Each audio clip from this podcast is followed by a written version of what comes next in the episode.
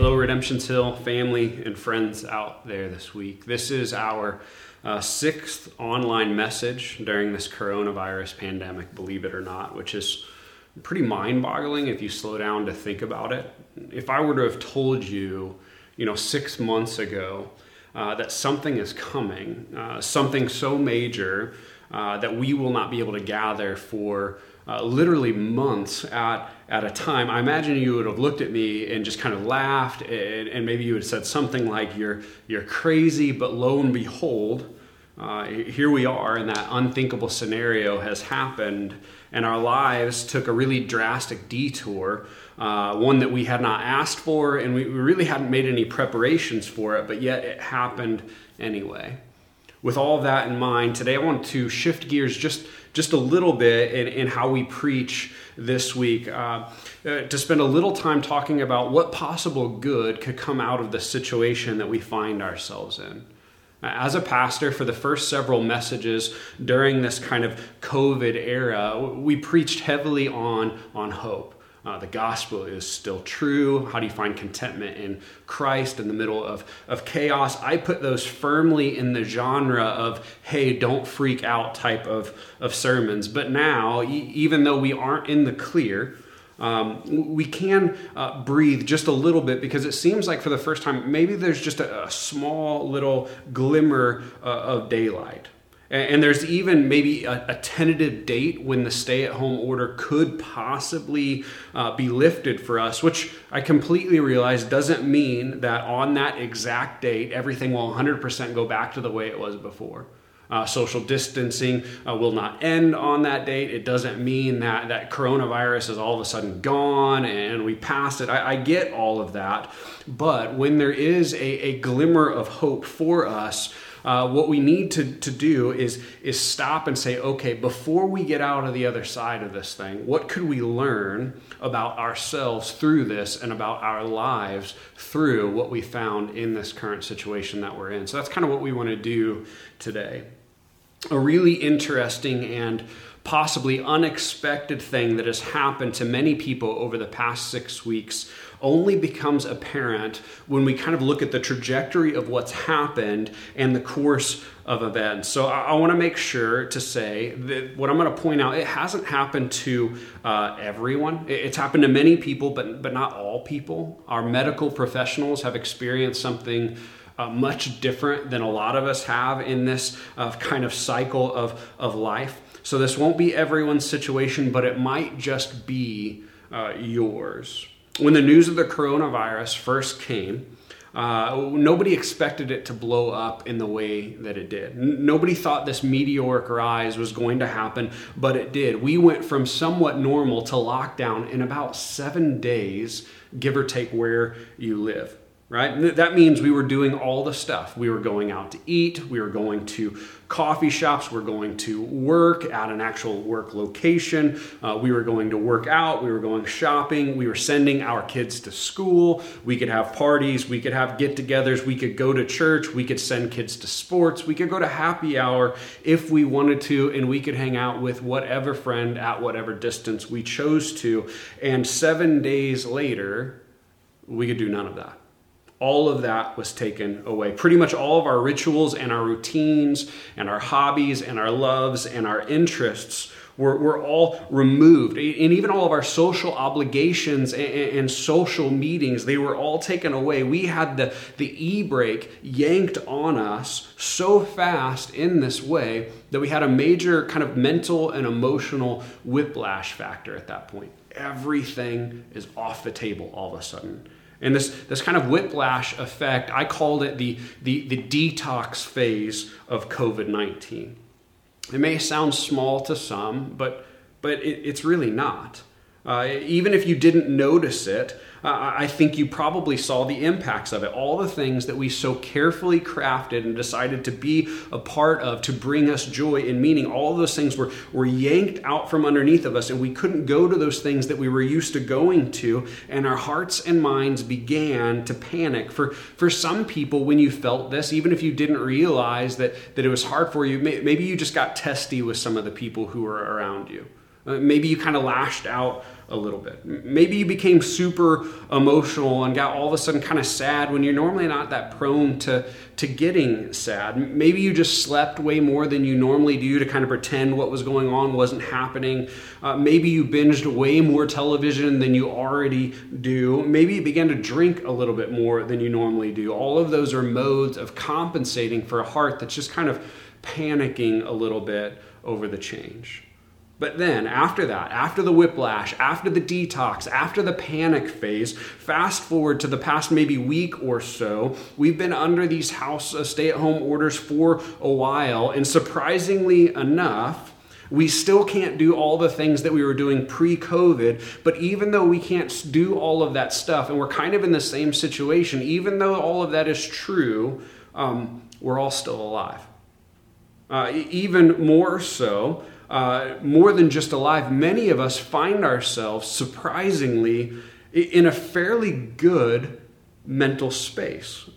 I've had a number of conversations with people over the last week or so and one of the things that I keep hearing is, man, I was so worried going into this that I was going to get depressed or have a bout with anxiety or end up in just a bad spot mentally or uh, uh, emotionally. And, and I'm still scared and I still don't know how all of it's going to work out. And I still have some things I'm just not sure what to, to do with. I'm still worried about what the economy is going to look like after. But I'm actually, and here's the point where you, where you almost hear a tone of, of guilt from the person when they tell the story. But I'm actually kind of happy. Or, or at least I'm content. Or I don't, I don't know if that's a good way to say it. Maybe they'll say, maybe I, I have peace. Maybe that's it. See, people uh, think that when things are taken away from them, that they will lose their, their identity. Pastor Dennis says it this way that we'll become less than when we have things taken away from us. But what we are finding is this in many ways, with less right now, we're actually starting to feel more human. Let's make sure we catch that. We're finding life more by having and doing less. I want to make sure not to oversimplify things. I'm not saying that this is easy. I'm not saying that the universal experience right now is just utter joy of the heart. I fully realize that people are out of work, people are filled with anxiety over finances, over if COVID will still have a major breakout in their city and all the implications. I understand that people are still scared about many things, including the future. And while that is true, there is still this interesting reality for many people right now life has drastically slowed and scaled back. The calendar is empty, and yet the heart is somehow more full. The soul has kind of this room, and all of a sudden, even with the chaos and even with the things removed from our lives, uh, the, the room that the soul has is creating this spot where it just feels a little bit healthier than it was prior. Again, I, I don't want to be considered or, or, sound tone deaf as if this is just easy uh, and nobody has any problems. This season is really difficult on all of us in a number of ways, but in the face of difficulty, you still may be surprised to find that your heart's actually kind of doing all right. Maybe it's actually more than all right. Maybe your heart is okay. Maybe you're starting to realize that, man, there's so much I can't do and I kind of miss, but my heart is actually responding positively to something that I not I really didn't think that there could be any positives out of. Which raises the question, what does that mean? Why could we have everything taken away, but then our heart actually feel healthier? And, and how does the Bible speak into this to, to make sure that this just isn't a, a TED talk to see how the Bible actually begins to talk about why this may be true? What we're going to do is look at the book of Psalms, chapter 145, and see if we can't make any connections in all of this. The book of Psalms is literally a book filled full of songs and, and poems and prayers to God. It's been used by the people of God throughout all uh, uh, of history to teach them to express their feelings in worship and communication to God the Father. Now, now that's really important. The Psalms help us and teach us to navigate life through worship. They help us connect with God in good moments and bad. If you've read the Psalms, there's some dark Psalms because they teach us how to relate to God no matter what type of, of season in life uh, we're going through.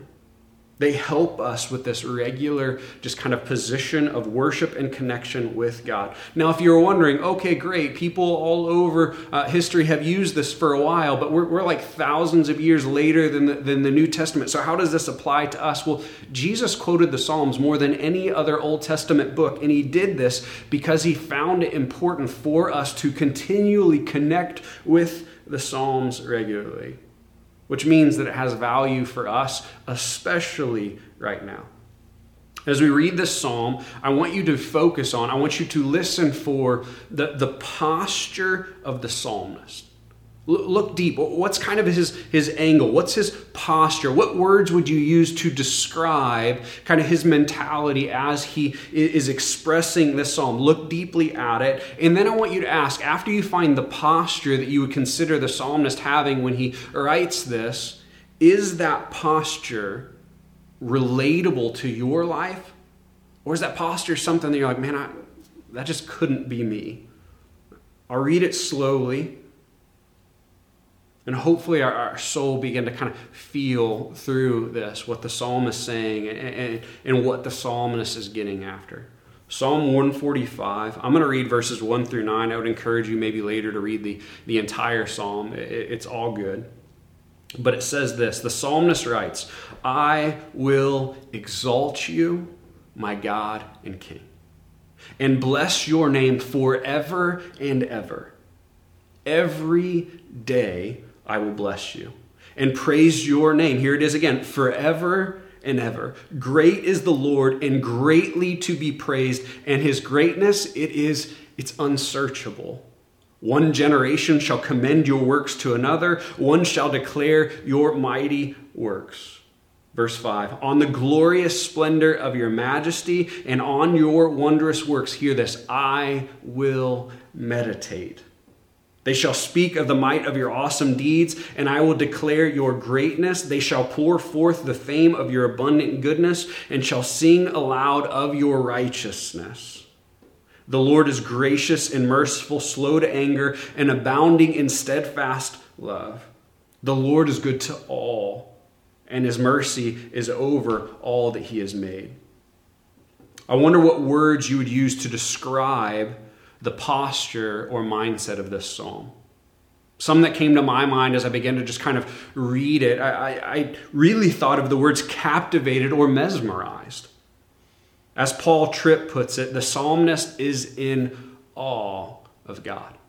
We're going to use that word a lot moving forward. He is in awe, as in the psalmist is blown away by God, overwhelmed by God, as if uh, really amazement and respect and reverence and gratitude all slammed together. And the result of those things was Psalm 145.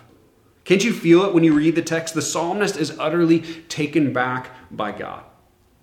If you were to read the entire psalm in the original language, you'd actually see it even more. What the psalmist does is he uses a writing technique that's interesting. He sequentially goes through the alphabet, praising God with each symbol in it. Right? For us, it would be the equivalent uh, of something like this A. Awesome in power and glory and splendor is our God. B. Beyond all imagination is the depth of your loving kindness. C, caring for generations upon generations with unending covenantal love. Right? I think you get the idea. What we can see if we look for it is in this Old Testament psalm, awe is firing on all cylinders. I mean, it is just moving. See, we were created for awe for amazement to flow out of our hearts. And then hear this here's the next part amazement to flow out of our hearts and into worship. For all to come from us looking at and pondering God and His character and His creation and what He's done and His love and His action. And when we ponder all of these things about God and what He's done and what He's made and what He's invited us into, what happens is we erupt in worship. Oh my gosh, that you would do that. You are good. I praise you. All amazement leads to worship. Now, break that down to smaller parts. Uh, what would that look like in, in, our lives outside of their biblical language? Fast forward to, to 2020, right? Uh, to, to, to COVID time, or, or maybe pre or post COVID time. What would that look like for us? How would awe come and then lead to, to worship? Well, for us, it could mean things like when you read scripture and realize that the God of the universe is speaking and revealing himself to finite creatures like us. Oh, that you would do that? When we realize the gospel of grace, that Jesus has come and, and paid for everything, oh, that you would pay my debt right? Or, or, what about the just other things that we do in life? Maybe when we look into nature and we see beautiful colors after a long winter when all we saw was gray, maybe we experience this sense of awe. Or maybe it's when you belly laugh with a good friend so much that like your, your stomach hurts, you got to run to the bathroom afterwards. Maybe it's when you taste an incredible meal and, and there's just so many beautiful flavors and you're like, this is amazing. Maybe it's when you feel the warmth of a good relationship and connecting with a friend, and then you're just thankful for that relationship around you. Maybe it's the feeling of the freshness of a cool breeze on a humid July day in, in Missouri. Basically, when we experience something and, and we are moving at a pace in life that allows us to see how that experience relates to God the Father in heaven above and how it relates to Jesus' finished work. And through that, our hearts are just moved in awe. And then they worship. See, this is the process. Now, I asked before I read the text to try and think of how relatable this text felt to you. Does this feel foreign to your life? Does it feel possible? Right? The author says, I exalt the, and bless your name forever. Right? Forever and ever. Then he follows it with every day I will bless you, and every day I will praise your name. Those are heavy words. Verse 5 On the glorious splendor of your majesty and on your wondrous works, I will meditate, as in I will lock my gaze onto what you have done over and over and over again. How does that make you feel? Does it seem extreme to you? Insane? Impossible? Like almost maybe does it feel like a weight around your neck? Like the idea of praising uh, God just seems heavy? Or maybe does it sound like a duty or a task or, or just another thing that I have to praise God every single day? Or maybe it seems boring or a waste of time or useless to meditate on God every single day. Maybe your reaction to the psalmist is something like, seriously, who has time for that? That is so much. Who has time for that? Like every day? I don't know exactly where I'm supposed to fit that into my calendar. Like, I don't know that I have enough gaps to do that. Maybe your mind immediately comes up with all the reasons why this type of awe and worship cycle isn't realistic for your life. Why this cycle won't fit in your life. Why it would be foreign in your life. Why this type of person is, is just not who you could ever be. And in, in all of those emotions, which, if we're honest, I think we could feel all of them at some point or another we may begin to understand. This is part of our current human problem. The life that we have grown accustomed to living pre COVID 19, hear me, it's not suited for all. It's not built for it. It's not conducive to it. It simply moves too fast and it's too jam packed full of stuff and it has too many things in it to where you cannot see clearly what God's done and who He is and how He loves and cares for you. Maybe we have um, run at a, pl- a, pace so long that it's begun to trick you uh, to begin to say, well, it's not that I'm actually moving too fast, it's just I'm not really kind of an all type of person. Well, that's not true. We are all all type of people. We were created for awe and worship. It's not that you don't have that in you, it's the fact that you're moving too fast to be able to notice and participate in it. Many guys who'd say, Well, I'm not built for awe, you'd see them go to a sports game and they'll cheer and they'll, and they'll high five and they'll get excited. Like, that's all. That's what that is. It's just not pointed at God. We all have all capacity. It's just that we're moving so fast, that we're so distracted by all the things around us to where the beauty of the things that should cause us to, to be amazed by God, that they're just not beautiful to us because we're, we're moving too quickly. Let me try and help us see what I'm hoping to point out about how this might work.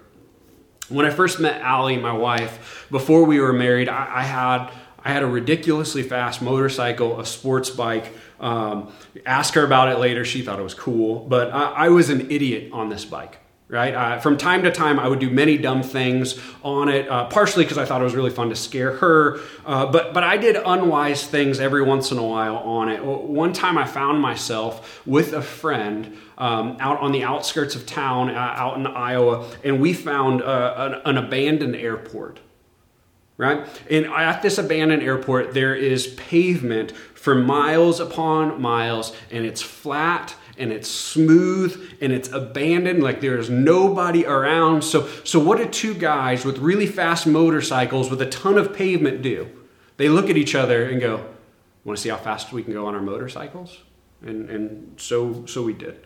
Um, not saying it was smart, but it was what we did. As we took off, right? We started at one side. We looked at each other. We're like, okay, let, let's do this thing. Uh, as we as we started on one side, we, we, we quickly got down into the tuck position, hiding behind the, the windscreen or, or the front windshield, you might call it, on, on the motorcycle. And we began cycling through the RPMs and the gears first and second and third and fourth. And, and we are moving super fast. I had taken the bike uh, to 100 miles per hour before, and then kind of normally at that point, then I'd kind of let off, and I I I did that a couple different times. On this day, we greatly passed that number. What surprised me about this was at a certain speed, something different happened. My vision began to distort in a way that I'd just not experienced before. All of a sudden, as I moved fast, my brain could not process the things that I was passing. The frames of my, my vision uh, were, were moving by too fast to where I could not see what was around me or moving past me. I could see what was directly in front of me. I could see what I was aimed at on that bike, but I could no longer see or perceive with any type of clarity what I was passing by. This is what is called tunnel vision, right? You're zoomed in, you can see what's right there. Everything else you cannot see, or perceive very well. I was at a pace too fast to process, see, or understand or enjoy the things flying by me. A pace so fast that, that vision became reduced to a fraction of what is really there. The things were still there as I passed them by, I just couldn't process them because I was moving by them too quickly. What we may just find is that exact same thing as what is happening in our lives. We have been moving so fast. We have been doing so much. We have our lives jammed so full from, from clutter to contentment to calendar to consuming media. We, we have so much of this stuff that has begun to distort our vision in a way that we did not realize. We too could possibly have this type of tunnel vision to where we just cannot see. We're moving so fast that we cannot process, enjoy, or here it is. We're moving so fast that we cannot be in awe of the beautiful things that are passing us by every day. Because the speed we carry and the volume of things in our life simply will not let our heart process everything else around us. And since we can't see the things around us very well to capture a sense of awe in life, that means that we're not pushing into the next posture of worship because awe never hits us. So we never hit awe, and then we never move into worship. This is really, really dangerous to our hearts. Listen to this quote. He who can no longer pause to ponder or to wonder and stand wrapped in awe is as good as dead. His eyes are closed. You may ask, well, what scripture or theologian or pastor said this? Neither. Albert Einstein said that.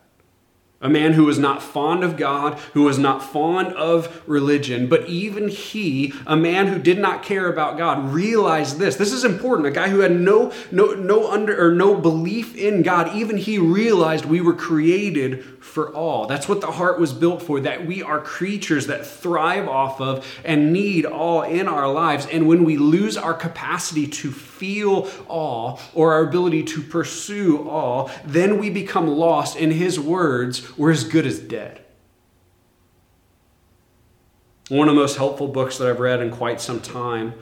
Um, it, it's a book called The Ruthless Elimination of Hurry by Mark Comer. If you've been around me lately, you've probably heard me uh, talk about it. He says something that kind of speaks directly into this awe and worship capacity. He, he says this Attention is the beginning of devotion.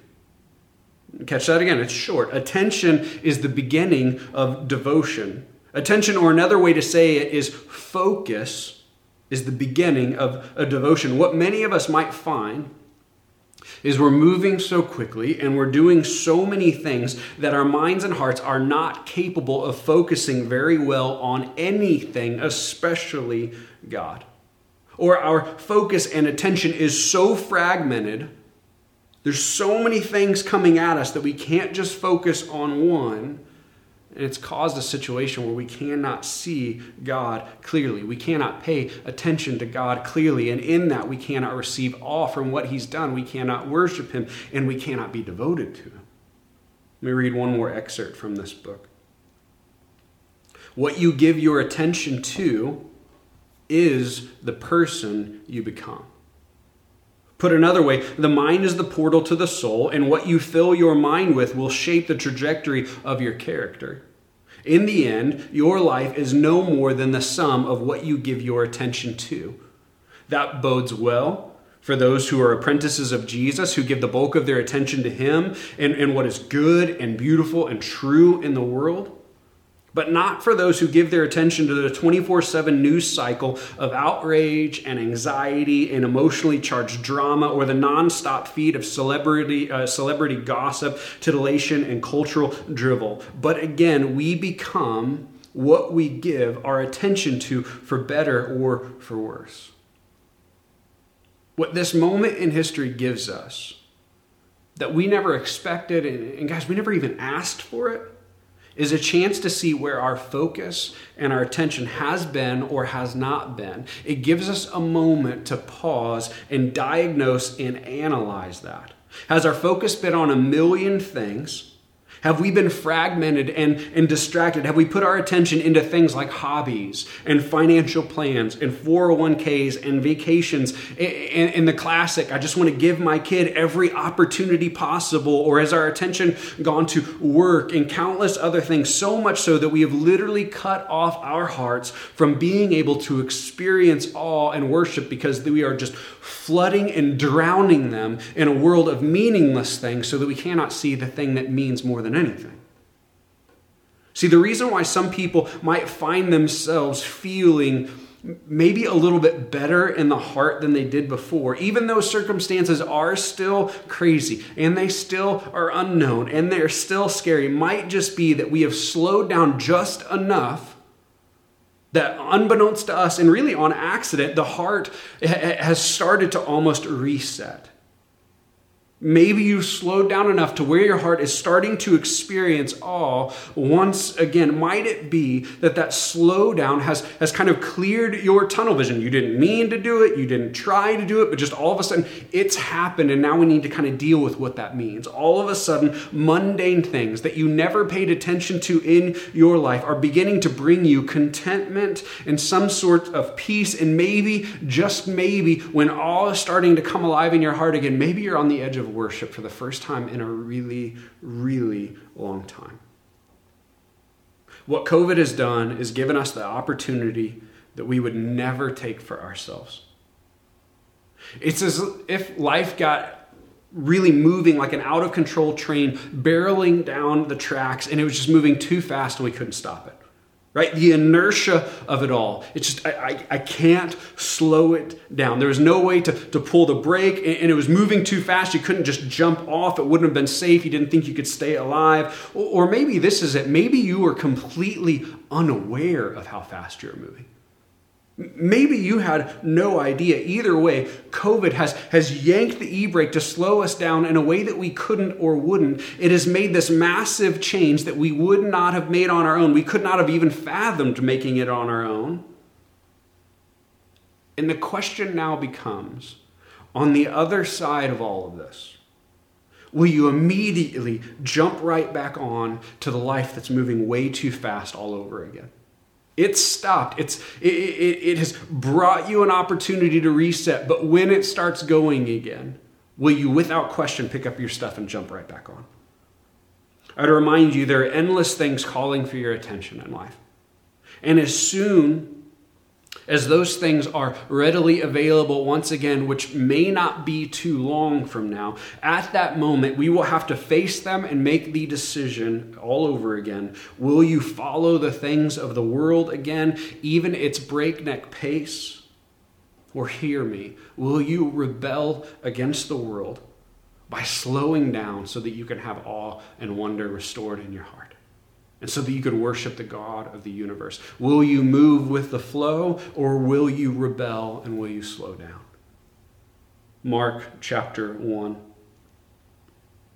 verses 14 through 20. I'm going to read an excerpt from this. This is Jesus' life and ministry. Verse 14 starts like this After John was put in prison, Jesus went into Galilee proclaiming the good news of God says this The time has come. The kingdom of God has come near. Now, we need to understand that for hundreds and hundreds of years, people were waiting for this kingdom and this king and this redemption to come. And Jesus' message to them is it's here. What you've been waiting on, it's here and it's available now. Repent and believe the good news. The kingdom is here. Repent and believe to come into it. Verse 16 As Jesus walked beside the Sea of Galilee, he saw Simon and his brother Andrew casting a net into the lake, for they were fishermen. And this is what Jesus says to them Come, follow me. And Jesus said, And I will send you out to fish men.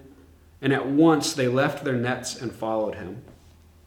When he had gone a little further, he saw James, the son of Zebedee, and his brother John in a boat preparing their nets. Without delay, he called them and they left their father Zebedee in the boat with the hired men and followed him. In Mark's gospel, he doesn't play around. He just jumps right into the meat of it, right?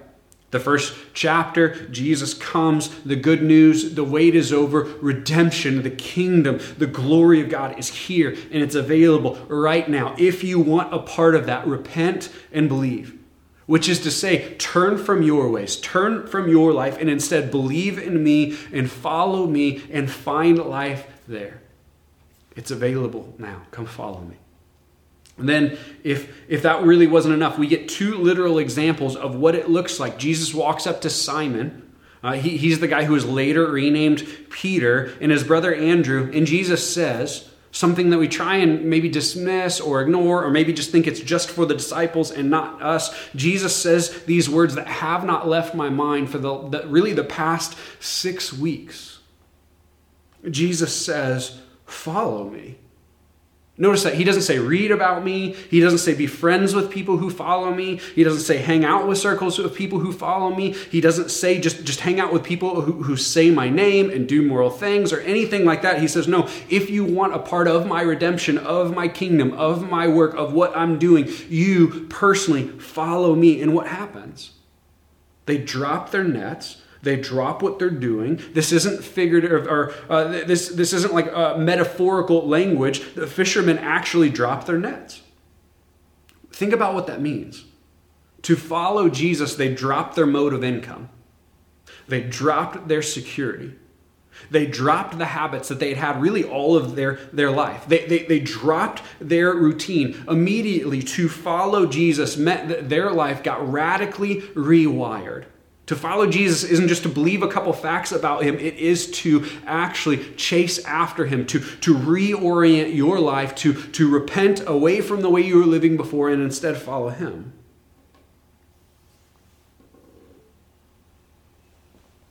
A lot of the things that took a lot of their time immediately got changed right then in order to follow him. In case we want to brush that one off or pretend, well, that was just one case, what does Jesus do after that?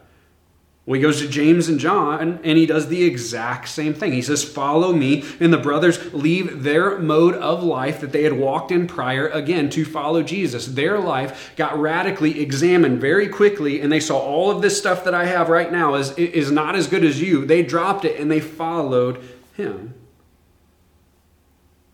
What I believe Jesus wants to hear in our own lives, the church is really this just if there's anything that you hear from this, it, hear this. What I think Jesus wants us to hear is the exact same call. COVID has thrown a wrench into your and my very carefully catered life.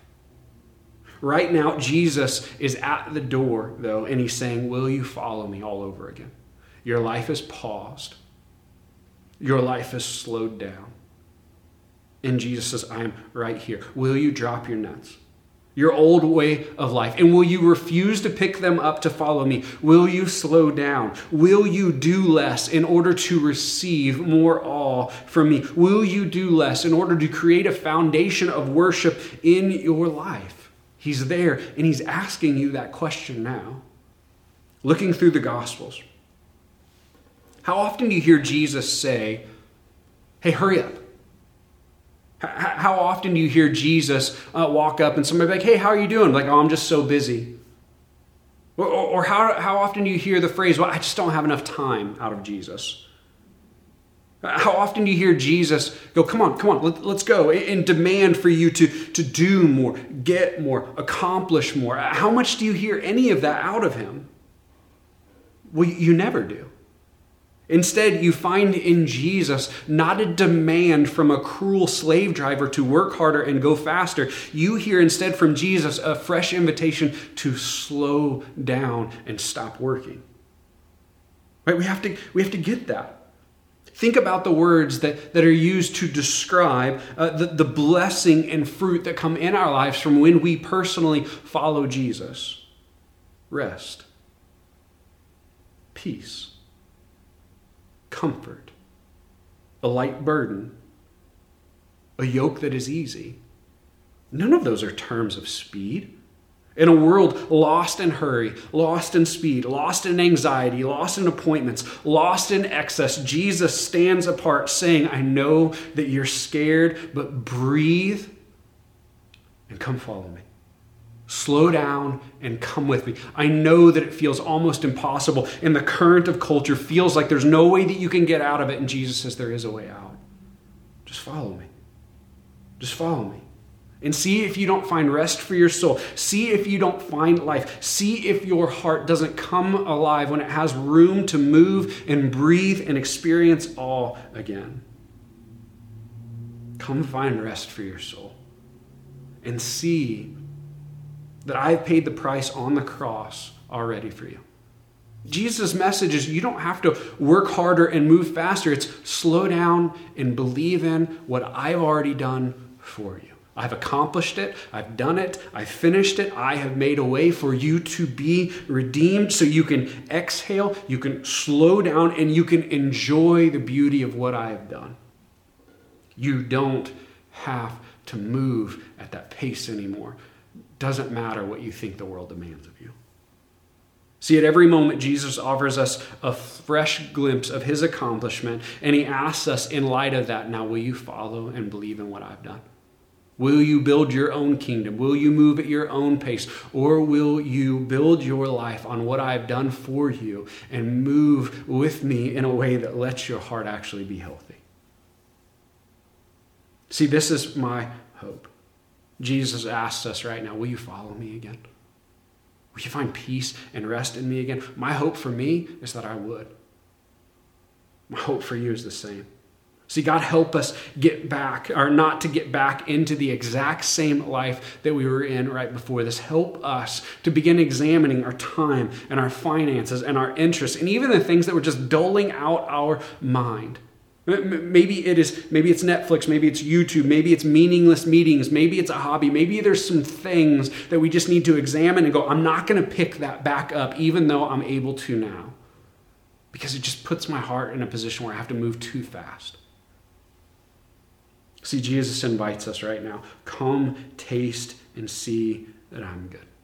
You don't have to pick the thing back up, you don't have to get back on the moving train. We supplied a worship guide today, like the other weeks, so that you may have time to, to worship in song afterwards. But I would encourage you to pray and interact with Jesus as well about what he's inviting you to after all of this clears up. Sincerely go, Jesus, what would you have of me in my life and my pace? What would you say of it? Maybe even consider asking him, Jesus, will you show me why I felt like I had to move so fast before? Will you show me that? And will you teach me how your finished work allows me to not try and, and do the things that I was doing before? How your finished work says it is finished over my life and my chaos and my pace? Jesus, would you teach me? If you do that, I think He will begin to do that and, and invite you freshly to enjoy Him in slow, slow, deep breaths where your heart can find awe and worship again. I'd remind you of one more scripture that I hope that you will just pocket it. Maybe just put it in the back pocket and just hold on to it for maybe it's a couple weeks from now maybe it's a, a month from now but when everything opens back up when, when, there, when there are no limitations on, on social distancing or where we can be or what we can do anymore, can I guarantee you the old life and the pace of the world will, will beckon you? They're going to try and lure you to, to come back in, and they're going to try and scare you and terrify you to tell you you have no other choice but to get back on. When that happens, will you hear this from Mark 8? What good is it to gain the whole world if you lose your soul? See, Jesus says you don't have to get back on. I have accomplished everything for you. I have redeemed you. I have paid for you. I have adopted you. Repent, believe, follow me. There's nothing else you need to gain. There's nothing else you need to go do. Come find rest in me. Church, Jesus offers us redemption and a light burden. Man, what a beautiful thing if we could begin to slow down, find awe, and begin to understand the beauty of what's around us. Think about your life. When's the last time you looked out the window and enjoyed watching rain? When's the last time that you enjoyed the colors around you? When's the last time that, that you really just relished a moment with a friend? Maybe when we slow down, we'll begin to relish those things again and thank God for them, and maybe our hearts will become healthier and healthier in Him. I pray that that would be the case. I pray that you find Jesus' words are true. Come and follow me, and I believe that you'll find rest there. Let's pray. Father, I pray that your will is done through this. My Spirit, I pray that you meet us wherever we're at. They begin to help us, not really just to fall in shame, but just to analyze with clear eyes what we've done and what's on our schedule and what's on our calendar, and that you would just give us release from some of the things that we just don't have to do anymore. I pray that you would begin to, to be what we actually build our life upon. And, maybe we would realize that building our life looks a whole lot more like, like demolishing old things that used to be in our life. Jesus, speak into that. Speak into our pace. Speak into what we do. Speak into what we have around us. I pray that you would draw us to you, that we would worship and live in light of following the unhurried Savior. Do work in us. We pray that in your name. And be glorified. Amen. Church, until I see you again, I love you guys. I'm excited for the day that we can worship together again. Uh, I will kind of give some more updates about what that's going to look like moving forward. Have a great day. Check out the worship guide. Spend some time praying with God over this. All right. Have a good one.